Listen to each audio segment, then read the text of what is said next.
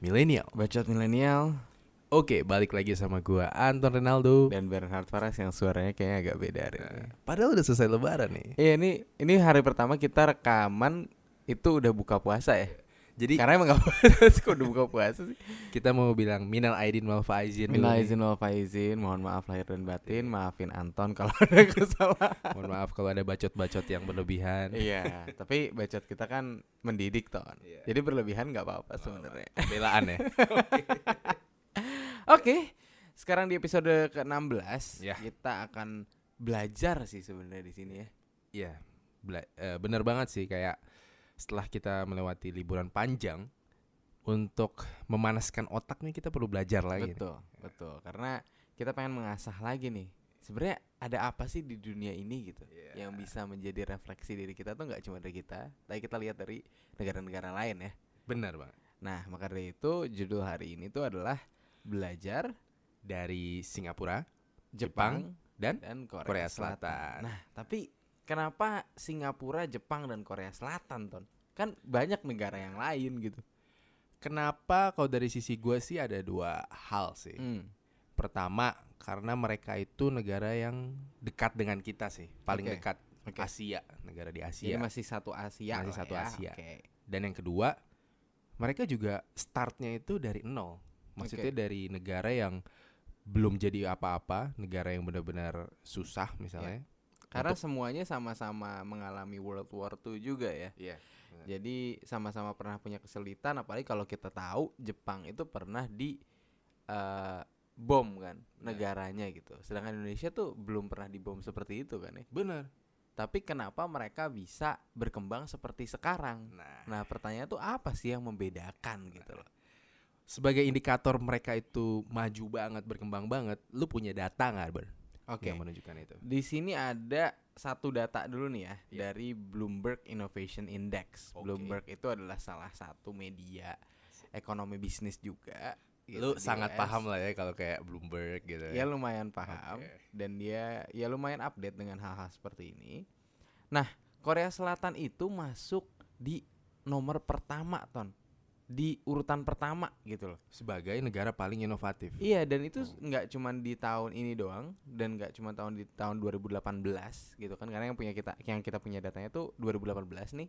Tapi dari 2017 juga dia nomor satu gitu loh dengan skornya itu 98,28 dan itu ngalahin Sweden, ngalahin Singapura, Jerman dan lain-lain yang bahkan beda skornya itu 5 poin ton. 5 poin ya? 5 poin. Yang lain tuh skornya tuh cuman beda 1 1 1 1 gitu. Jadi kayak 82 ke 83, 83 84, dia tuh 89. Jadi ini signifikan banget gitu loh. Kenapa ya bisa kayak gitu? South Korea ya ngalahin Sweden dan Singapura. Tapi emang untuk indeks uh, the world most innovative countries ini dia matriks pengukurannya apa aja lu tau nggak? Belum belum tahu nih. Apa tuh? Nah, jadi matriksnya itu dia uh, kayak misalnya spending di bidang R&D-nya, terus kapabilitas manufacture-nya, dan konsentrasi dari high tech public companies-nya. Jadi dari matriks-matriks itu. Oke. Nah, untuk Korea Selatan sih kalau tebakan gua karena dia punya Samsung, Bro. Oke. Kayak Samsung itu patennya itu udah banyak banget. sih. bahkan kita ngerekam videonya sekarang pakai Samsung ya. Nah, Iya juga iya kan sih. Itu make sense banget sih, inovatif banget. Tapi menurut lo kenapa sih ini bisa inovatif banget South Korea gitu loh? Ya, pertama karena pastinya pendidikan mereka sih. Pendidikan mereka itu sangat oke banget dan sangat eh, maju banget menurut gua. Hmm? Karena bisa kita lihat di indeks eh, PISA-nya. PISA Mhm. itu adalah em, standar yang untuk mengukur kemampuan kognitif eh, siswa. Nah, Korea Selatan itu itu mantep banget. Mereka itu masuk ke dalam 20 besar negara dengan eh, kemampuan kognitif terbaik di dunia. Gimana sih itu maksudnya kemampuan kognitif tuh apa tuh? Mungkin kita nggak semuanya tahu nih. Kemampuan kognitif itu kayak kemampuan eh, di PISA itu dia ada tiga indikator yaitu kemampuan eh, matematika, Hmm? kemampuan membaca dan juga scientific literacy kayak gitu. Oke. Jadi diukur dari tiga hal itu Korea Selatan itu masuk dalam 20 besar. Oke. Jadi ada korelasi antara tingginya tingkat eh, kompetensi pendidikan dengan inovasi betapa inovatifnya suatu negara sih. Dan kalau misalnya lo lihat di indeks itu, negara-negara yang inovatif itu eh, memang cenderung negara-negara yang eh, skor PISA-nya itu tinggi. tinggi, oke. Jadi itu sangat berkaitan sekali ya. Iya. Nah dan di sini pun kalau kita ngelihat memang kalau South Korea nggak nggak heran gitu, karena dia juga sebenarnya pernah dijajah oleh Jepang juga ya. Iya. Dan Jepang juga pernah mengalami dibom gitu kan. Nah di sini kita bisa ngelihat kita sebenarnya di Indonesia itu nggak pernah dibom. Kita tapi sama-sama dijajah dan memang kita nggak dominan dulu. Tapi yang membedakan adalah kenapa mereka bisa bangkit menjadi the most innovative cont- country gitu loh. Sedangkan kita mulai dengan permulaan yang kalau bisa dibilang mungkin mereka lebih parah dari segi kondisi lingkungannya gitu Iya, kan. benar. Tapi yang nggak menghilangkan tuh satu menurut gue. Itu semangat dan istilahnya edukasinya. Iya. Di Jepang investasi pertama tuh kan edukasi kan. Sedangkan di Indonesia Iya. gue nggak tahu nih. Gue masih inget banget dulu Eh? eh, pas cerita dari guru gua, Hmm? begitu Jepang dibom Nagasaki sama Hiroshima, itu petinggi di Jepang itu nanyanya bukan berapa orang yang selamat, berapa eh, gimana cadangan minyak kita, bagaimana cadangan energi kita. Tapi pertanyaannya adalah berapa banyak guru yang masih kita punya. Hmm. Jadi kayak concern utamanya itu adalah how to build rebuild this country is from education. From education ya. And education is not enough tanpa SDM-nya, Iya. yaitu iya, guru-gurunya. Iya, dan sebenarnya. itu yang sangat penting ya.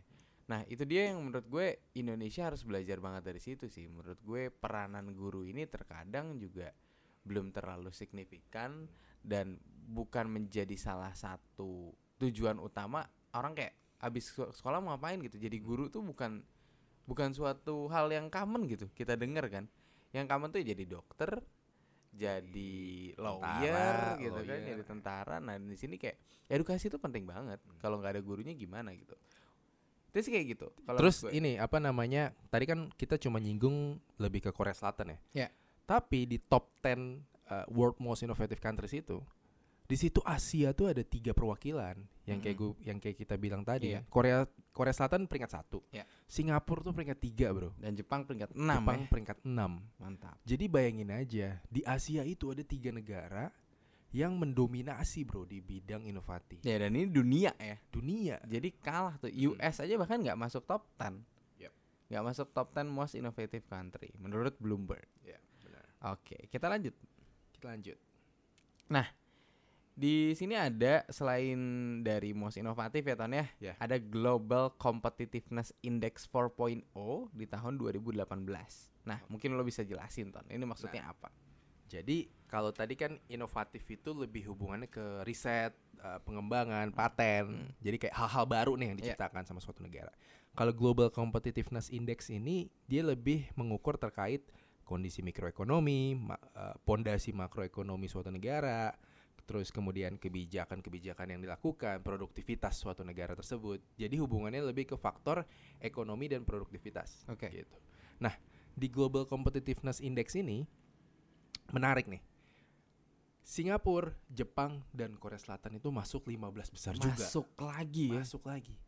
Kalau di sini sih Singapura itu di peringkat 2, Jepang di peringkat 5 dan Korea Selatan itu di peringkat 15 gitu. Oke, jadi belum tentu di sini kita ngelihat belum tentu yang most inovatif itu most kompetitif. Yap. Tapi di sini kita lihat ya, ini kan risetnya berbeda ya. Jadi mungkin itu tidak terlalu bisa dikaitkan. Matriksnya beda soalnya. Matriksnya soalnya juga beda dan di sini kita ngambil source-nya itu dari World Economic Forum ya. Yep. Nah, di sini US itu menduduki peringkat pertama dengan poin 85,6. Which is walaupun dia tidak most innovative di tahun itu, tapi dia most kompetitif. Ya. Apa sih yang membuat dia most kompetitif? Ya itu tadi. Pertama, em, matriks untuk inovatif dan kompetitif ini beda. Inovatif lebih ke eh, apa namanya riset, lebih ke paten, eh, inovasi baru. Kalau kompetitif itu lebih ke sektor ekonominya. Ya bisa aja. US itu memang di tahun itu paten-paten yang dihasilkan itu nggak banyak. Hmm. Tapi pondasi ekonominya, mikroekonominya, kebijakan makroekonominya itu eh, strong. Ya. Ditambah dengan jumlah penduduk mereka yang besar, size ekonomi mereka yang besar. Jauh ya, sama Korea Selatan sih ya, jauh. That's ya. why sih. Ya, kayak kayak misalnya kalau menurut gua kompetitif ini lebih ke ya mereka udah besar, jadi untuk men-sustain besarnya itu kayak masih gampang sih. Ya, tapi kalau kita lihat nih ya, uniknya ya, Singapura itu kan penduduknya tidak terlalu besar ya. Nah, Karena negaranya juga tidak terlalu besar wilayahnya gitu. Tapi kok bisa jadi nomor dua nih? dan di most inovatif itu dia peringkat tiga. Wow. Berarti dia kan kayak stabil bro. Dia inovatif tiga besar, kompetitif tiga besar. Iya. Gokil sih. Ini gokil banget. Tapi kalau yang dari gua lihat ya, mungkin kalau di Asia tuh dia jadi kayak hub gitu nggak sih? Hub, iya benar hub banget. of economy banget. Trade tuh lewat apa-apa tuh Singapura. Kalau misalnya perusahaan-perusahaan luar negeri mau buka kantor cabang di Asia, pasti Singapura dulu gitu. Tapi menurut lu kenapa bisa seperti itu sih, Ton?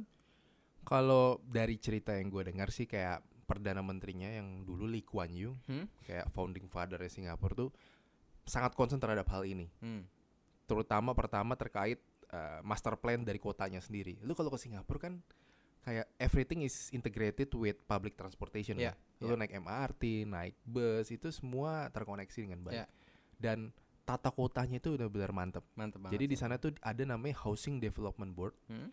Jadi uh, memang fokusnya adalah bagaimana menciptakan perumahan vertikal yang uh, layak huni dan uh, murah Bentar, perumahan vertikal. Nah, mungkin Ya. itu nggak common nih, apalagi sih maksudnya perumahan vertikal. Nah gini, kalau di Indonesia ini kan kita rata-rata rumah tapak ya, Iya. kayak rumah yang kita tempati sekarang yang lu tempati sekarang itu kan Iya. ya udah rumah satu, Satu orang buat Satu satu, orang buat keluarga, satu gitu keluarga. ya. Satu rumah, satu Nah, keluarga. ya tingginya ya paling maksimal dua lantai Iya, gitu segala iya, macam. iya. Tapi kalau misalnya di Singapura karena mereka sadar size atau areanya itu nggak terlalu luas, mereka bikin perumahan vertikal kayak apartemen. Biar semua Atau bisa rumah muat susun. ya. Iya. Heeh. Jadi eh, kan kalau misalnya dilebarin nggak bisa secara horizontal susah, kenapa nggak dibikin ditinggiin ke atas aja? Hmm. Dan itu diatur sama Housing Development Board di sana. Jadi benar-benar well planned sih menurut gua. Singapura itu dari awal dirancang itu benar-benar well planned sampai sekarang. Oke. Nah, next Ton, kita punya data apa lagi sih Ton? Tadi sebenarnya udah sempat kita singgung sih hubungannya ke yang inovatif itu yaitu skor PISA. PISA ini juga datanya gue dapat dari uh, World Economic Forum ya. Nah di skor PISA ini kita juga bisa lihat nih Singapura itu peringkat satu bro. Mantap. Gila. Dia top 3 Lu terus ya. bayangin aja kayak inovasi dia peringkat tiga. Ini tapi bisa 2015 ya data kita ya. Ya 2015 gitu. Gokil banget sih. Jadi kalau di sini gue lihat tuh kayak Singapura itu selain dia concern ke well plan-nya, well plan itu kan pasti yang bikin itu kan harus orang-orang pintar Iya, kan. betul. Jadi kayak fondasi mereka adalah SDM-nya ini kayak jago banget sih menurut gue. Dari semua data-data ini nih yang udah kita lihat. Kalau yang dari gue pelajari ya sebenarnya. Kita perbandingan dengan Indonesia karena kita milenial Indonesia nih, Iya. gitu kan. Dan kita akan memasuki bonus demografi sebentar lagi gitu. Tahun berapa tahun tahu nggak? Bonus demografi itu 2025 apa 2030 ya? Ayo kapan? Nah mungkin teman-teman tahu nggak sih bonus demografi itu kapan? Berakhir berakhirnya di 2036 sih. kayaknya. 2036 ya. Nah, di sini kita ngelihat ya. Sebenarnya Singapura punya daerah yang kecil, tapi dia bisa top 3 terus. Yep. Korea Selatan dia juga daerahnya nggak lebih besar dari Indonesia kan ya? Yep. Dia nggak lebih besar dari Indonesia, tapi dia punya Samsung yang bisa dominate the world gitu. Bukan cuma Samsung, Bro. Itu dari industri HP ya. Ya, electronics. Industri Bahkan Samsung film. nggak cuma punya elektronik kan ya? Iya, Dia konstruksi aja masuk sebenarnya. Samsung. Ah, industri film, industri film CJ Entertainment, industri musik, industri Blackpink musik di mana-mana, K-pop, bro. iya doh. ya kan? Blackpink in your area, brother. Terus uh, apalagi industri uh, ini mobil Hyundai. Hyundai. Aja. Jadi kalau dilihat di sini ya guys, Singapura, Korea Selatan, Jepang, eh, there is something in common ya, Yep. yaitu education. Itu satu. Kedua, daerah tuh bukan masalah. Jadi sebenarnya Indonesia punya advantage yang besar banget dengan penduduknya yang banyak dan tidak sebanyak, eh, mereka tidak lebih banyak dari kita dengan daerah yang sangat luas. Tapi kenapa kita nggak bisa bahkan masuk top 10 gitu loh? Nah, itu dia. Yang jadi pertanyaan kan itu sebenarnya. Tapi kalau menurut gue gini, pertama wilayah luas kita itu masih ba- sangat bergantung dengan kekayaan alam. Kalau kekayaan alam kita rusak ya sudah gitu. Dan gue lihat di sini itu nggak boleh terus terjadi karena kita bisa kayak Venezuela. Dulu pernah kaya banget karena oilnya, Nah, oil jatuh, jeder, hancur ekonomi negara. inflasi kalau nggak salah satu juta ya. Lebih, bro. persen berapa? wah itu itu parah sampai orang tuh nggak bisa beli daging dan dia cuma bisa beli daging basi. Dan mereka sekarang sistem barter, Bro. Bayangin aja di sana. Itu parah banget. Itu udah udah udah keruntuhan ekonomi Iya. banget gitu loh. Nah, dan Indonesia kalau misalnya terus-terusan ber eh, apa namanya bergantung terhadap kekayaan alam ya bisa jadi seperti itu gitu loh. Dan kedua, di sini gue ngelihat pendidikan tuh memang jadi concern utama, tapi bukan pendidikan untuk menjadi inovasi. Oke. Lebih ke pendidikan yang penting lo lulus gitu loh. Kalau di sini kan yang dilihat kayak lo lulusan di mana dan segala macam tuh itu penting banget gitu kan. Tapi yang gue lihat adalah uh, most company sekarang yang kayak popular company and big company multinational company they don't care about your degree anymore. Jadi lo mau dari kuliah di mana tuh mereka udah nggak peduli lagi sebenarnya. Jadi yang gue lihat adalah pendidikan itu bukan masalah lulus, tapi pendidikan itu masalah gimana kita bisa mengerti suatu hal, kita bisa jadi expert di suatu subjek yang bisa ngebawa kita membuat sesuatu dan gak harus cuma kerja ke orang doang, tapi kita bisa bikin sendiri juga gitu loh. Karena gue ngeliat di sini Indonesia tuh konsumtif banget ton. Yap, benar. Itu sih kalau pendapat gue ya. Sama ini sih kayak gua lebih suka kayak misalnya program sarjana S1 nih. Ya. Itu dibikinnya nggak usah langsung spesifik kayak liberal arts aja. Ya. Jadi lu pas S1 itu bisa nyomot-nyomot mata kuliah dari berbagai macam Jadi, jurusan. Kalau di luar negeri itu ada major sama minor. Nah, kan. ya benar. major lo apa nih? Misalnya Iya. major gue IT, tapi minor gue mungkin ke politics Bener. gitu. Jadi kayak gimana mempengaruhi ah, te- teknologi bisa mempengaruhi politik. Bener. Di situ kan masih kurang ya di Iya. Indonesia ya.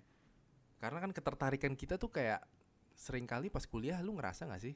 Lu di bi- satu bidang padahal ketertarikan lu di lima bidang. Iya, iya. Kalau lu iya. bisa explore semuanya kenapa enggak? Iya gitu. betul betul betul. Dan ya memang sekarang kan kita udah tahu ya kondisi dari institusi itu seperti apa. Dan itu nggak nggak segampang itu guys buat ngubah itu. Jadi kalau yang gue lihat adalah kita sebagai manusianya dan kita sebagai milenial seharusnya bisa belajar tanpa disodorkan saja gitu. Karena kita su- adalah generasi yang punya banyak pilihan.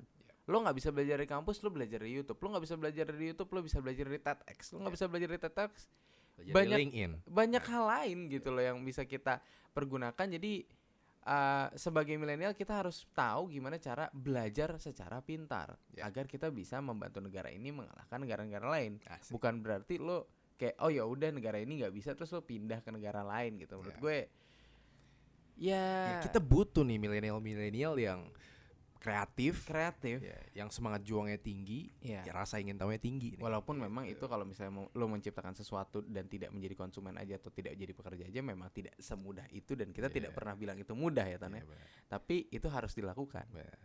Oke, nah ini ada satu data yang kontradiktif nih. Asik. Tadi kita udah lihat ranking untuk yang paling kompetitif, paling inovatif, tingkat pendidikannya tinggi. Tapi ada juga namanya World Happiness Report nih. Waduh, Indeks yang terakhir nih Eh, klimaks. klimaks nih. ranking. Indonesia masuk gak sih? Indonesia nggak masuk. bro. Indonesia nggak masuk ya. Tapi Kita nggak inovatif, kita nggak- produktif juga, Eh, kompetitif apa nggak? Happy juga nggak? Tapi coba lu jelasin deh. Ini Oke. World Happiness Report ini apa sih sebenarnya? Jadi World Happiness Report ini dia em, intinya sih menilai kayak kesen kesejahteraan lah ya, istilahnya kesenangan dari suatu negara gitu. Dan di sini itu dikombinasikan variabelnya adalah dari personal freedom and a good work life balance. Jadi kalau bisa dibilang kalau di Indonesia mungkin kayak lo kerjanya nyaman, lo pulangnya nyaman dengan keluarga tuh waktunya tuh enak lah gitu loh. Nah dan gue lihat di sini emang Indonesia nggak masuk mungkin kayak work life balance sulit ya. Jangankan Indonesia, Bro. Tiga negara Asia yang kita pelajari Nggak masuk. nggak ya. masuk. Korea Selatan, Singapura, Jepang itu nggak masuk Betul, 20 betul, betul. besar. Dan negara-negara Skandinavia nih yang jadi top Mm-mm, 4 which is Finland, Denmark, Norway, Iceland ya. Gokil banget ya. Itu gokil banget. Tapi di situ memang terlihat banget sih work life balance Bahkan ada salah satu perusahaan di Finland tuh yang pernah gue lihat itu dia kerja cuma empat hari seminggu. Empat hari Empat seminggu. hari seminggu tapi masih bisa produktif. Jadi sebenarnya menurut gue bukan berapa harinya lo kerja tapi berapa kapasitas yang bisa lo lo lo luangkan untuk pekerjaan itu. Tapi kalau gue ngelihatnya dari sisi ini sih kayak em, di mana company eh, perusahaan eh perusahaan lagi negara itu startnya itu berbeda. Ya. Jadi kayak yang Asia itu mereka tuh startnya dari yang bener-bener bawah banget. Ya. Kalau Eropa itu kayak startnya udah enak. Jadi mereka how to make it sustain. Iya, udah dan develop mereka lah ya. eh, udah pada level tertentu dan untuk mempertahankan level itu mereka fokusnya itu udah beda, Ya. bukan untuk meningkatkan inovasi lagi, tapi lebih bagaimana memaintain uh, kualit uh, apa namanya Sustainability, kenyamanannya, ya. sustainability-nya. Sedangkan kayak Singapura, uh, Korea, Jepang misalnya, mereka kan berangkat dari bawah Ya. dan mereka untuk pengen mencapai level yang sama. Ya. Dan berarti kan ada gap nih. Ya. Untuk men- untuk menyelaraskan level itu mereka butuh effort yang lebih tinggi. Karena goalnya ini Ini beda. lebih tinggi, Hmm. usaha lebih tinggi. Jadi nggak happy nggak apa-apa, yang penting kompetitif.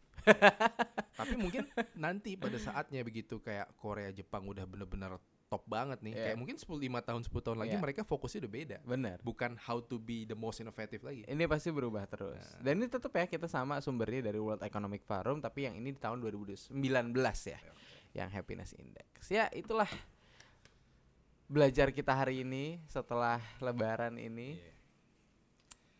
Pastinya eh, dari data-data yang kita dapat hari ini, kita pengen eh, nunjukin nih bahwa untuk memajukan suatu negara itu ya nggak gampang ya. Hmm. Kayak negara-negara Singapura, Korea Selatan, Jepang aja, walaupun mereka sudah mencapai posisi oke, masih belum kategori bahagia. Iya. Dan effortnya memang harus bukan dari satu dua orang, tapi bersama-sama gitu. Iya. nggak bisa lo cuman kayak mengandalkan oh si ini pintar ya sudah dia saja gitu. nggak bisa gitu sih. Ini memang semuanya karena saat mereka meriset ini juga pasti kan random ya. Iya. dan you can make account juga di situ gitu Iya, loh. iya. Ya, itulah guys belajar kita hari ini. Asik. Produktif ya. Produktif banget ya. Baca yang Nggak sangat apa-apa. produktif hari Kan ini. abis lama liburan harus Iya, produktif Betul, dimulainya. betul, gitu. betul, betul. Oke guys, kalau gitu. Thank you banget yang selalu udah dengerin Bacot Milenial. Ya. Dan Anton dan Bernhard hari ini Eh, hari ini apa ya? hari ini Anton dan. Bernhard, Bernhard akan bekerja Oke. dan Anton akan Ya. pergi beribadah, Beribadah. ya. Oke. Ya, benar. Jadi peace out dulu hari ini. Ya. Stay kompetitif, stay inovatif. Stay Tapi jangan lupa bahagia. Iya. Ya. Jangan Bye. lupa dengerin Bacot.